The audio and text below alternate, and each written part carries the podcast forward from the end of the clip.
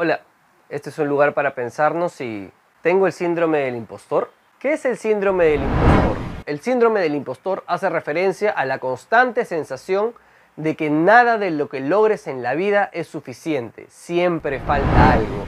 Y por más que logres, te sientes un impostor contigo mismo. Para hablar de esto, vamos a primero describir un, concepto psicoanalítico que es muy importante, que es el super yo.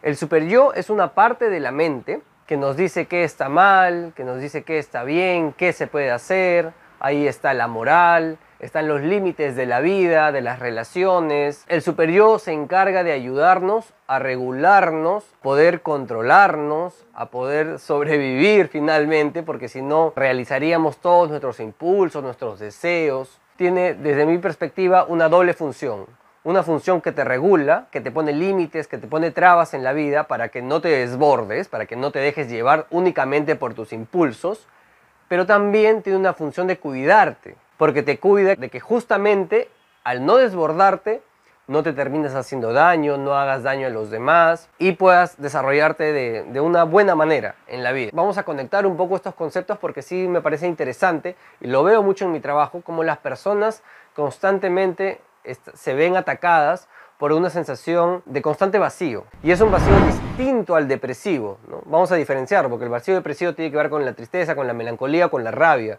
Pero el síndrome del impostor es, es un vacío más bien en donde la expectativa que se tiene de las cosas en el mundo es tan alta que nada la va a llenar. El super yo, en ese sentido, ejerce una función como un policía, como una especie de, de parte sádica en nosotros que se activa, una parte sádica en nosotros, una parte demandante, una parte que te dice constantemente, oye, pero no es para tanto, ¿qué haces celebrando tu logro si no es para tanto? Ya pues, entraste a la carrera, ya pues, eh, aprobaste ese examen, acabaste tu maestría, acabaste tu doctorado, ya, ganas más.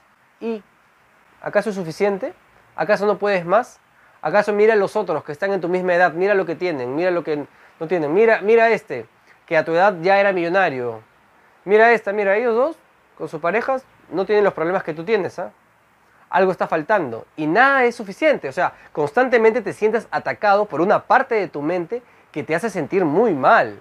Y esto es común, o sea, se, se repite en muchas ocasiones porque se ha estructurado dentro de nosotros una especie de voz interna que nos dice constantemente que nada de lo que hagamos nos va a terminar saciando, nos va a terminar llenando. No hay esa sensación de completud o de tranquilidad que a veces esperaríamos en la vida, ¿no? Estamos en esta como sociedad de la productividad, en donde el que no produce es un inútil, ¿no? Oye, ¿qué haces durmiendo si hay tantas cosas por hacer, si hay tantas cosas por cambiar, ¿no? Hay aspectos sociales que seguramente están involucrados en esto, ¿no? A, nivel social está como demasiado valorada la productividad. No puedes estar triste porque tienes que estar produciendo y no puedes estar cansado porque hay que, hay que producir, hay que hacer, porque las demás personas están trabajando y están avanzando y no te va a dar la plata para hacerlo, ¿no? Y no, y no te vas a terminar llenando, no vas a terminar cumpliendo la expectativa social. Pero aparte de esa expectativa social, hay una expectativa que es la que muchas veces es más dura, que es la, expectativa personal que tenemos de las cosas. De este super yo que nos ataca, que nos reclama constantemente, esta voz que constantemente nos reclama, esta parte de nosotros que constantemente nos reclama.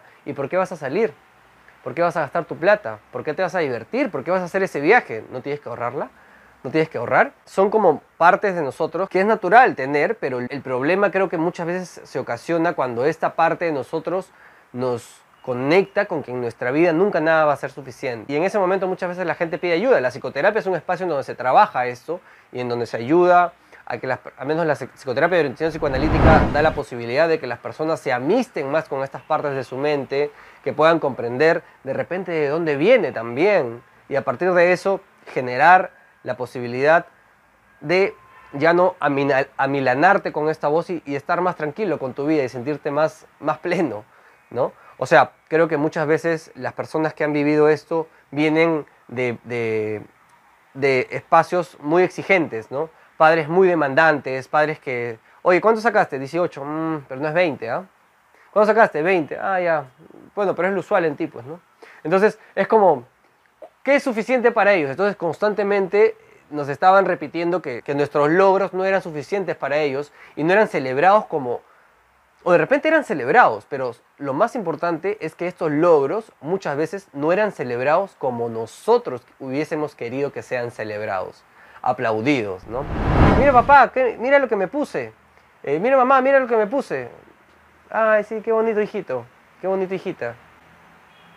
Es como, uno, esperar, uno esperaría que uno sea deseado y querido y sobre todo valorado por sus padres, ¿no? Por las personas que nos, que nos cuidaron, pero no, no siempre fue así. Entonces, poco a poco a veces se van configurando estas cosas y no tiene que ver con que lo hagan o no, eso es algo que yo converso con papás también, ¿no? O sea, si ustedes lo hacen, bacán, la intención está ahí, el amor está ahí, pero muchas veces no va en la medida en que los hijos necesitan, en que nuestros hijos necesitan que los reforcemos, que les digamos, que los alentemos. Si meten un gol, golazo, bien, buen gol. Y hablar y conversar y que se sienta el valor, ¿no? Bien. Pero ya le dije, no, no es que, no es que yo no le digo. Y uno se para justificando con las cosas que, que dice, cuando en realidad lo más importante es cómo lo transmites, ¿no? Y cómo el otro lo recibe, porque la comunicación es de a dos, no es de a uno. Entonces, muchas veces las personas que están con este síndrome, con esto del impostor, eh, tienen la sensación constante que nada es suficiente porque se ha configurado de esa manera a lo largo de su vida, ¿no?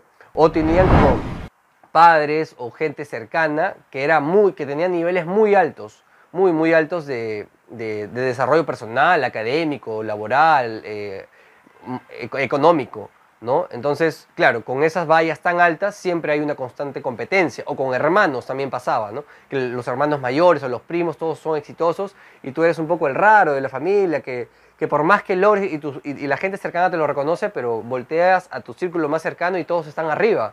Entonces constantemente tienes la necesidad de sobresalir, de tener que crecer, de tener que demostrar y tener que responderle a esa voz interna ahora ya me quieres lo suficiente, ahora ya soy lo suficientemente valioso o valiosa, ahora ya soy importante para alguien. Bueno, eso se repite a lo largo de la vida, o sea, tenemos 20, 30, 40 y la gente sigue configurada de esa manera. Es difícil modificar estos aspectos de la vida que muchas veces están tan fijos y por tantos años. ¿no? Y poco a poco, bueno, el trabajo es un espacio para, para poder hacerlo, pero no, no es tan sencillo. ¿no? O también, imaginemos que no están estas figuras tan potentes, viene de, un, lugar no tan exigente, pero a veces se configura una respuesta contraria, ¿no? Más bien la, gente de mi casa es toda dejada, no, produce mucho, ¿no? Todos piensan igual, son conformistas, entonces yo siempre viví con rabia de eso, siempre viví con mucha cólera por mi temperamento, por mi personalidad, se fue armando de tal manera que me, daba cólera cuando mis tías, cuando mis tíos se conformaban con lo que tenían, cuando siempre iban a los cumpleaños, vamos a decirlo así, a comer porque la comida era gratis y, porque muchas veces mi familia, la gente cercana, parece que no aspiraba más y siempre viví con mucha cólera sobre eso, ¿no? Y a mí me, me, daba rabia que no aspiraran a más, que mi mamá no aspirara a más, que siempre anden culpando a los otros. Entonces yo necesito sobresalir y necesito avanzar en la vida y comerme el mundo para responder a esa voz interna que te dice, ¿y tú? ¿Ya eres lo suficientemente potente, fuerte y grande, adinerado, ¿no? guapo, guapa, para sentirte bien y valorarte? ¿O vas a seguir este, chiquito, chiquita? ¿no?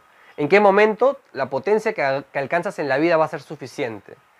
Entonces es, complicado cómo nuestra mente nos, dice constantemente que tenemos que avanzar. Ahora hay un sentido de realidad en donde evidentemente en la vida tenemos que avanzar, pero, pero son como espacios muy íntimos y muy personales que seguramente ahora que, se los estoy contando los ha hecho pensar en, algo de ustedes o de gente cercana, pero claro, a veces nos sentimos impostores con nosotros mismos, ¿no? O nos boicoteamos también, ¿no? En ese esfuerzo de, de avanzar, a veces nos, decimos, no, yo necesito un relajo y terminamos llevando el relajo también al otro extremo, ¿no? Y nos boicoteamos porque nos, siempre hemos vivido con estas ganas de avanzar tanto, dejando tantos espacios de disfrute para poder avanzar y crecer, que de pronto cuando no lo hacemos nos vamos al otro extremo y a veces nos terminamos dañando. Y a veces también por crecer nos terminamos dañando. Cortamos relaciones, cortamos amistades valorables, vínculos con la familia valorables. Y, otro fenómeno que, que me parece interesante es que dejamos de percibir en los demás los matices, los aspectos positivos y los negativos. ¿no? Porque al final de todos son unos, unos conformistas de miércoles, todos son unas conformistas y dejamos de ver las partes buenas también de los otros, ¿no? Y las partes buenas de nosotros mismos. Y, pueden como estar de alguna manera duelando el hecho de que en su momento no fueron reconocidos o reconocidas como hubiesen querido. Y es un trabajo del día a día mirar e, estos aspectos eh, y, aprender a valorar lo que uno hace. Aprender a valorar lo que finalmente uno tiene, uno logra, celebrarse, hay que celebrar los logros, hay que darse regalos a uno mismo para poder este, también reconocer el esfuerzo que uno ha hecho, ¿no? por, por, más o menos económicamente, socialmente, pero uno sabe el esfuerzo que hace con las cosas. Eso no quiere decir que vamos a ser conformistas y que esto ya está, pero hay que valorarlo. Si no, la vida se vuelve como una especie de exigencia constante para avanzar sin la posibilidad de valorar lo que uno tiene y lo que uno ha logrado. Entonces, está en la cancha de cada uno poder mirar esto, de repente reflexionar a partir de estos conceptos, eh, que nuestro super yo eh, no sea tan super y nos colonice y, nos, y nos tenga ahí sometidos del cuello, o, eh, no, o, nos, o, lo dejemos que se sadiquea entre nosotros y a veces nos revelemos y decimos, oye, un ratito, ¿cómo que nada es suficiente? ¿No ves, Cholito? Acá está, acá está mi título, ¿no? Acá está, tengo, gano 500 soles más, 1000 soles más, ¿no? Conseguí, tengo, tengo a, mi pareja, me siento feliz, me mudé, eh, tengo un nuevo trabajo, estoy eh, en otro lugar, pude avanzar en esto, pude, me costó, estudié, tantas cosas ¿no? que, pueden pasar y que es importante valorarlas. Está en, la cancha de cada uno poder valorarnos, valorar lo que vamos consiguiendo. A veces nos vamos a sentir impostores con nosotros mismos porque a veces también lo somos concretamente y más bien nos boicoteamos. Ya he hablado de eso en otro episodio. Pero bueno, por ahí va un poco este tema que es más amplio, pero he tratado de resumirlo. Ya nos vemos pronto.